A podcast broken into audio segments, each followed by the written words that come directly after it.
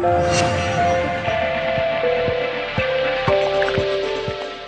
V roku 2011 ako prvá začala vyrábať autorské vianočné ozdoby z porcelánu.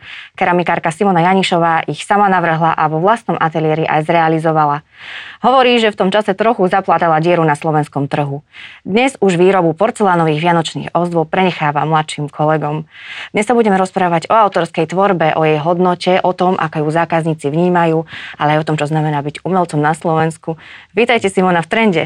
Dobrý deň, teším ma, ďakujem za pozvanie. Ja som začala tak obšírne o tých vianočných mm-hmm. ozdobách, ktorým sa už vlastne ani teraz nevenujete.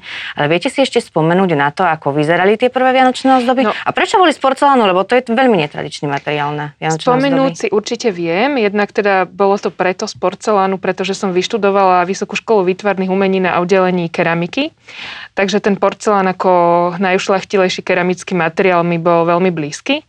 A zároveň to bolo rok po ukončení štúdia a bola to určitá nejaká taká produktovka alebo chlebovka, ktorá ma vedela nejakým spôsobom začať živiť. A dneska sa síce už nero, nevenujem rozširovaniu toho portfólia, tých rôznych tvarov alebo dizajnov tých ozdôb, lebo sa posúvam ďalej, ale tieto úplne prvé, tento prvý dizajn týchto šišiek, vlastne tvár tej ozdoby pripomína šišku, mm-hmm. tak tie sú v ponuke dodnes a je stále je možné aj po tejto dobe ich kúpiť. Aký bol ten prvý náklad? Ešte si pamätáte, že v koľko? V prvý množstve? náklad bol v stovkách kusov uh-huh. a mhm. priznám sa, že teraz to už nerataram. Teraz je to naozaj už síce stále maloseriová ručná výroba, ale je to teda môj uh, najrozšírenejší artikel. Ostatné kusy môžeme rátať ako kusovky a toto je uh-huh. trošku v iných číslach. Vy teraz tvoríte pod značkou Silly Ceramics. Uh, už vtedy ste tvorili pod značkou? Tieto vianočné ozdoby už vyšli pod touto? Nie, nie. Uh, s Lindou Vikovou, mojou, s mojou kolegyňou, ktorou sme toto duo a dvojicu založili, uh, bolo to rok na to, teda v uh-huh. roku 2012 a teraz už čo chvíľa oslavíme 10. výročie. Prečo ste potrebovali spolu šéfku, ako keby ateliéru? Je to v keramike potrebné? Nemôžete si založiť značku sama? Je to náročnejšie? Každý môže fungovať zvlášť, ako mu to vyhovuje, ale obidve sme boli v podobnej situácii, že sme nemali žiadne vybavenie dielne, mhm. žiadne mm. priestory, ani sme nepodedili, ani nedostali a bolo to jednoduchšie všetky tie uh, potrebné technológie spolu si zaobstarať a využívať a potom zároveň si pomáhať aj s tými jednotlivými procesmi pri už doslova poviem, že pri výrobe tých mm-hmm. našich dizajnov. Vy ste spomenuli, že ste absolventka VŠVU. Koľko vás bolo v ročníku? Keď v ročníku sme boli dve. A aj sme dve skončili. Aj ste dve skončili. A aj ste sa dve uplatnili a teda ste spolu a v jednom ateliéri? To nie, my sme neboli s Lindou ako Aha. v tom istom ročníku. Skončila som s mojou spolužiačkou Monikou Brzou a tá pôsobí v oblasti považia a tiež má fungujúcu keramickú dielňu. Uh-huh. Náražam vlastne na to vysoké školstvo, že ako to na Slovensku po absolvovaní vysokej školy výtvarných umení konkrétne tohto odboru funguje, lebo možno, že vás tak profesne pripraví tá vysoká škola na to, ako fungovať v ateliéri, ako pracovať, ale pripraví vás aj na ten pracovný trh, ktorý vás potom v budúcnosti čaká. Poznám mnohých absolventov, ktorí museli popri tvorení značky pracovať v korporácii. Aké, mm-hmm. aké boli tie vaše začiatky? Tie začiatky boli také, že uh, mala som tiež prácu na čiastočný úvezok, mm-hmm. ale učila som na základnej umeleckej škole, čo bola veľmi pekná, príjemná skúsenosť. Dva dní do týždňa v uh, takže mi to čiastočne nejaké náklady pokrývalo, ale nemusela som pracovať v korporáte. Čo sa týka vysokého školstva, myslím si, že sú na to také dva názory. Niektorí ľudia tvrdia, že tá škola nedostatočne pripraví na ten svet biznisu, čo je mhm. podľa mňa pravda, ale nemyslím si, že je to chybou. Ja školu vnímam ako miesto, kde má človek priestor a čas experimentovať a hľadať sa, nachádzať nejaké nové cesty, niečo, čo môže priniesť tej budúcnosti už v tom svojom danom odbore. A myslím si, že do toho biznisu, či už niekto vpadne, alebo, alebo sa bude venovať aj naďalej tvorbe, už ukáže ten osobný drive a všetky tie uh, skutočnosti, ktoré toto ovplyvňujú, hlavne aj nejaká vytrvalosť, zápal a podobne. Viete teraz tak s odstupom času zhodnotiť, že napríklad aké predmety z, tohto, z tej ekonomickej oblasti vám na tej škole chýbali? Možno nejaké základy podnikania? Niečo, čo by naozaj pomohlo, lebo naozaj ja si myslím, že tí absolventi sú mnohokrát stratení v, to, v tom. Oni sa nedokážu uplatniť veľakrát. Mm-hmm. A to je mhm. veľká škoda, lebo majú talent. Čo sa týka môjho odboru, nedokážu sa úplne uplatniť aj preto, lebo u nás vlastne neexistuje priemysel, kde by sa mhm. vyslovene mohli akoby v keramike zamestnať. Je to mm, odbor, ktorý si vyžaduje to, že človek musí sám vyvíjať nejakú iniciatívu alebo si založiť súkromné štúdio a podobne. Možno, že obdobné to majú architekti, uh-huh. po ktorých uh-huh. práci je ale teda určite oveľa väčší dopyt. A ešte ste sa na niečo pýtali, teraz som... Že či vám chýbajú nejaké predmety, a ja, ktoré by možno predmety. pomohli? Ono, oni sme to vtedy aj so spolužiakmi určite v danom čase tematizovali, že nám chýbali nejaké vôbec prehľad o tom, ako funguje účtovníctvo, vôbec uh-huh. akými uh-huh. spôsobmi my môžeme podnikať v tomto ano. štáte, ale myslím si, že škola už vyvinula aktivity, aby toto doplnila. Už predsa len prešlo 10 rokov od môjho ukončenia a myslím, že tá inštitúcia sa tiež vyvíja a verím, že reflektuje tieto potreby. Veľmi dobre. Je treba nejaká konkrétna povaha na to, aby človek dokázal podnikať v takomto mini odbore, ako je napríklad keramika? Vy skôr považujete za extroverta alebo introverta? Ja som podľa mňa naučený extrovert. Aha, Dočítala aha. som sa, že existuje tento pojem. Aha. Eh, skôr vyhľadávam čas o samote, ale aha. viem, že je to potrebné k môjmu povolaniu aj o tom rozprávať a trošku vzdelávať, takže už sa celkom cítim komfortne. Ale myslím si, že Pardon, mne to dneska vypadáva ešte niečo. Že aká ste povaha teda? Aj povaha, ale ešte niečo ste sa opýtali. Či je treba povaha na takýto biznis no, v takomto aha, odbore? Aha, toto ma napadlo práve, že Neviem, či by som stále v mojom prípade úplne hovorila o biznise. Ten biznisový potenciál tam je, určite aj posunúť ďalej našu značku. Zatiaľ sme ale s Lindou k tomuto kroku nevykročili, lebo uh, radšej si zachovávame aj v našej značke štatút uh, takého nejakého tvorivého ducha, ktorý uh-huh. ten biznisový by už posúval niekde inde. Takže stále sme len my dve a všetky tie výrobky prechádzajú našimi rukami, čo neumožňuje rozširovať nejak tie série a tým pádom ani nerozširovať úplne, že biznis. Uh-huh. A tá, tá sloboda pre tvorbu je, myslím, pre nás obe aj v tej značke, ale aj pri tej individuálnej tvorbe veľmi dôležitá. Kde je podľa vás tá hranica, kedy by ste už posunuli ten biznis, kde by ste už posunuli tú značku alebo tú vašu individuálnu tvorbu na ten biznis? Mm, bola by to hranica, kedy by bol naozaj veľký dopyt po našich prácach a ja by som samozrejme nechcela akoby mm-hmm. otročiť na výrobe vlastných dizajnov, ale by som posunula túto výrobu inde a ja si tvorila len vlastné veci v ateliéri. To je taká ideálna predstava. Lebo vy máte ináč celkom dobré zákazky, ja vás vnímam napríklad z Jasaj reštaurácie, tam ste, tam ste proste mm-hmm. spolupracovali na tvorbe porcelánu. Takisto pre Daniela Tillingera z Devína ste urobili Áno. teraz návrhy porcelánové. A to sú akože fakt exkluzívne podľa mňa spolupráce aj pre SNG vyrábate. Máte tam rôzne spolupráce aj mm-hmm. s mhm. rôznymi slovenskými dizajnermi. Takže Takže dobrý, dobrý je to biznis, ako no, ono to vyzerá byť dobrý biznis. Zvonka to tak vyzerá a, a v podstate to aj tak je. Tie zákazky sú naozaj pekné, tí klienti sú zaujímaví, nechávajú nám voľnú ruku, je to veľmi inšpiratívne a baví nás to. Uh-huh.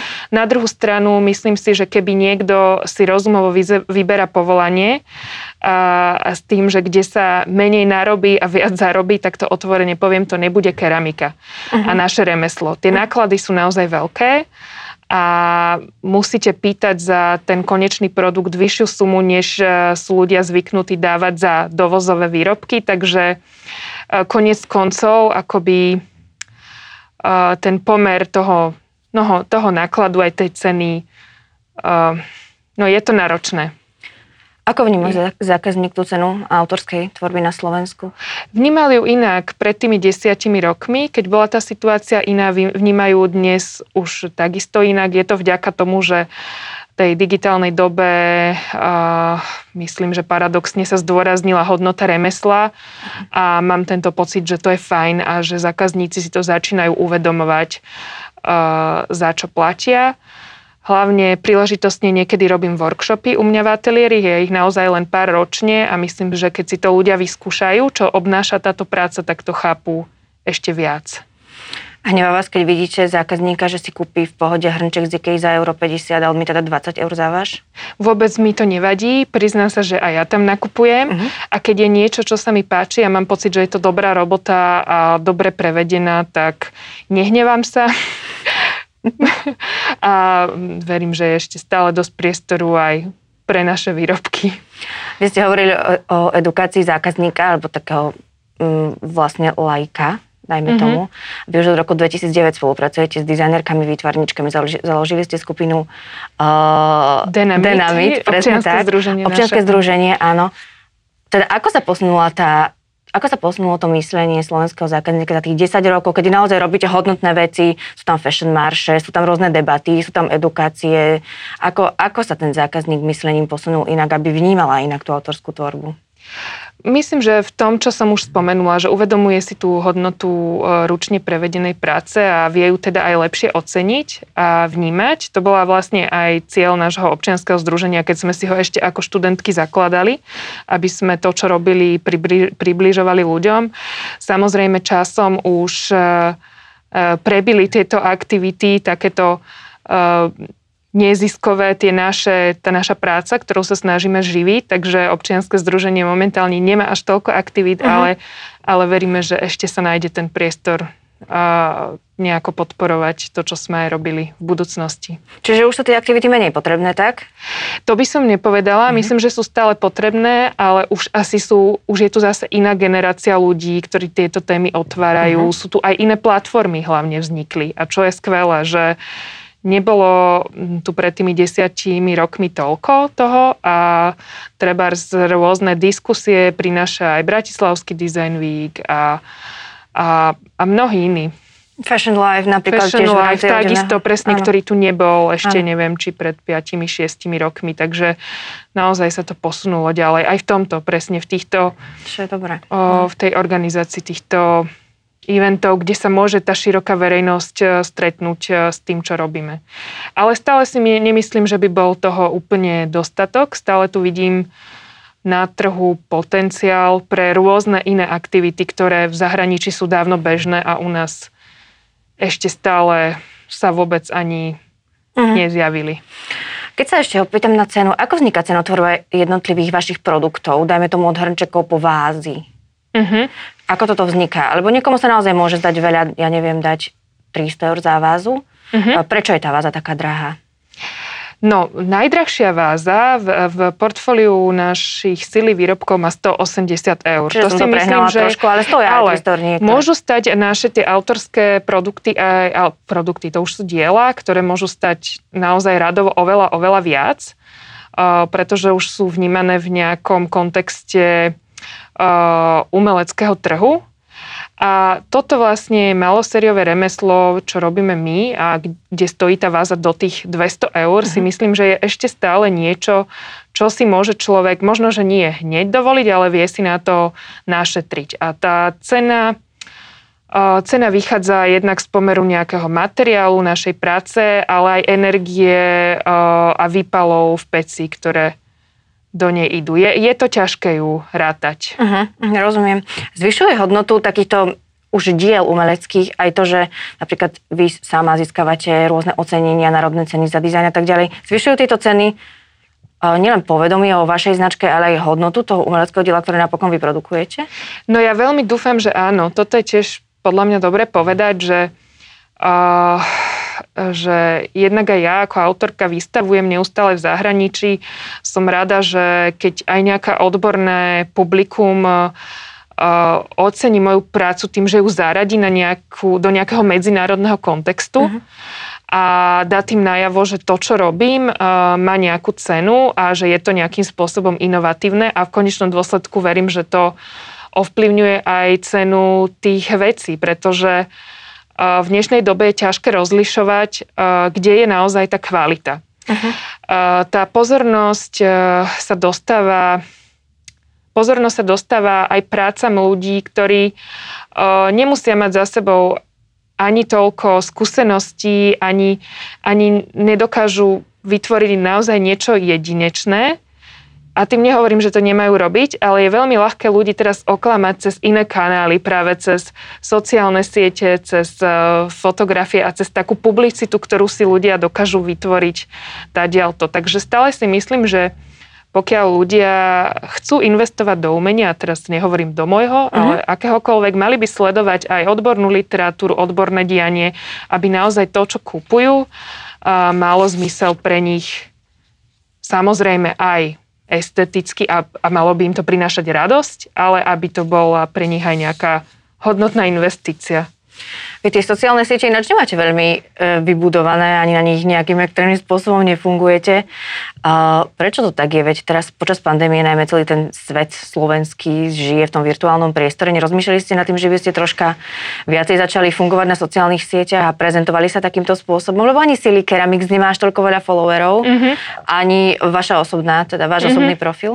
No e, práve naopak, ja by som do budúcna to videla, aby to bolo ešte menej na tých sociálnych ano. sieťach, pretože že nie je to niečo, čo mne osobne robí nejaké úplné potešenie e, sa tomu venovať. A keď sa tomu venujem, tak je to práve preto, že ma to danú chvíľu baví a chcem, aby to tak zostalo. Uh-huh. Keby to malo byť inak, už to zase musí prejsť do toho biznisového modelu.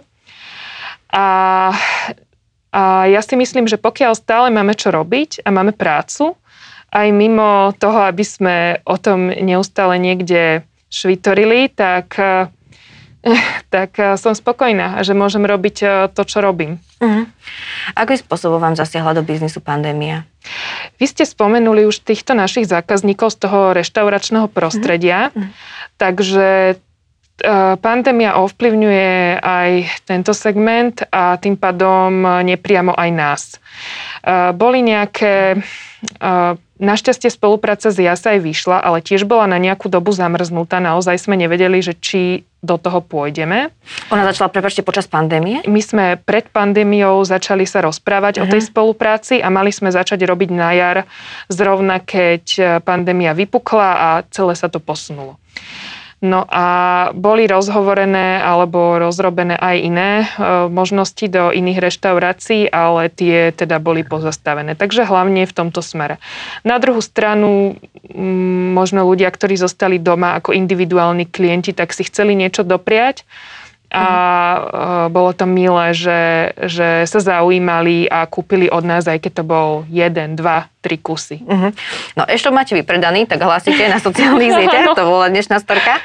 Ešte je vypredaný, máte teda otvorený ateliér v stredu. V stredu, áno. A čo tam ponúknete zákazníkom?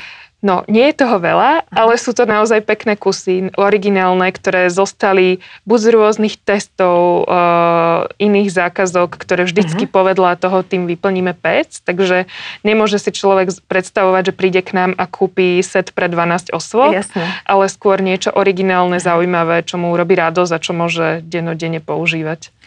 No, zrušený je Urban Market, zrušené sú všetky edície e, všetkých týchto trhov, ktoré sa zvyknú pred Vianocami konať.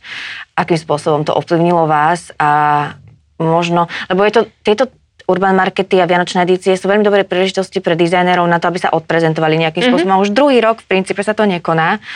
Je to, zaznamenali ste možno aj vy nejaký znížený počet návštevov vášho e-shopu, alebo ja neviem, znižený počet zákazníkov, ktorí vás oslovujú, mňa to mrzí hlavne ako pre Urban Market ako akciu, lebo si mm. myslím, že to je tiež podujatie, ktoré dotvára ten kolorít toho mesta a patrí k nemu a je to super hlavne pre návštevníkov, ktorí sa tešia, že stretnú tých tvorcov naživo a, a vôbec pre Urban Market samotný. Pre nás to bola príležitosť zase získať napríklad nových ľudí, lebo väčšinou sa k nám vracajú tí starí zákazníci a takže v tomto je to trošku také nemilé, ale dúfam, že sa to uh-huh. nejako opäť obnoví.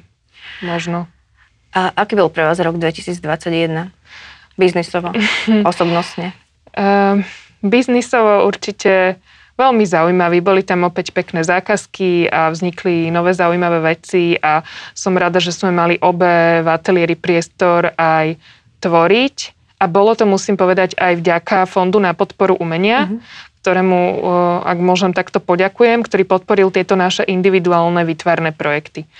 Takže aj vďaka takejto podpore bolo možné, aby niečo z toho vzniklo. Vašu tvorbu môžeme ešte stále vidieť na Design Weeku, uh-huh. ktorý je online, bohužiaľ, ale predlžilo sa teda doba otvorenia. Povedzte o tom trocha viac. No, predlžila sa uh, doba otvorenia do 23. januára a naše práce sú vystavené v rámci Mestského múzea v Bratislave v Aponyho paláci, tak dúfam, že budú môcť ľudia prísť naživo. ale pokiaľ chcú vidieť časť e, týchto prác, tak e, keď sa v stredu zastavia, nemusia ani prísť nakupovať, môžu sa priesť pozrieť na vlastne časť tejto výstavy priamo u nás v ateliéri. Čo tam vy konkrétne vystavujete? E, ja som sa venovala e, v portretom, takým hybridným portretom a vázam, uh-huh. ktoré sú ručne modelované ako originály takými tradičnými technikami a sú to v podstate také určité charaktery, ktoré tematizujú oheň. Uh-huh. Oheň, e, ktorý e, jednak e, je pre keramiku veľmi potrebný, ale má aj takú symbolickú rovinu duchovnú. Vy ste sem prišli v takom zhone, lebo predvianočný zhon je najhorší mm-hmm. pre všetkých umelcov asi, lebo sú zákazky. A aké máte tie predvianočné spolupráce, ak môžeme o, nie, o niektorých hovoriť? Viem, že vznikla spolupráca s Pojď, tá je už na svete. Tá už je na svete, áno, z nej sa teším. Aha. Je to uh, veľmi pekná maličká séria štamperlíkov, kedy Myška pre ten tvar, ktorý ja som navrhla, tak ona navrhla ten dekor, ktorý je inšpirovaný tradičnou drotárskou technikou a z tých predvianočných spoluprác ešte teda pokračuje tá naša spolupráca so Slovenskou národnou galériou. Akurát chystáme posledné kusy, ktoré ešte oni dúfame stihnú distribuovať do svojich obchodov a pripravujeme spoločne niečo už nové aj na budúci rok. Tak vám budem držať palce, to bola Simona Janišová, keramikárka. Ďakujem za rozhovor. Ďakujem veľmi pekne za rozhovor.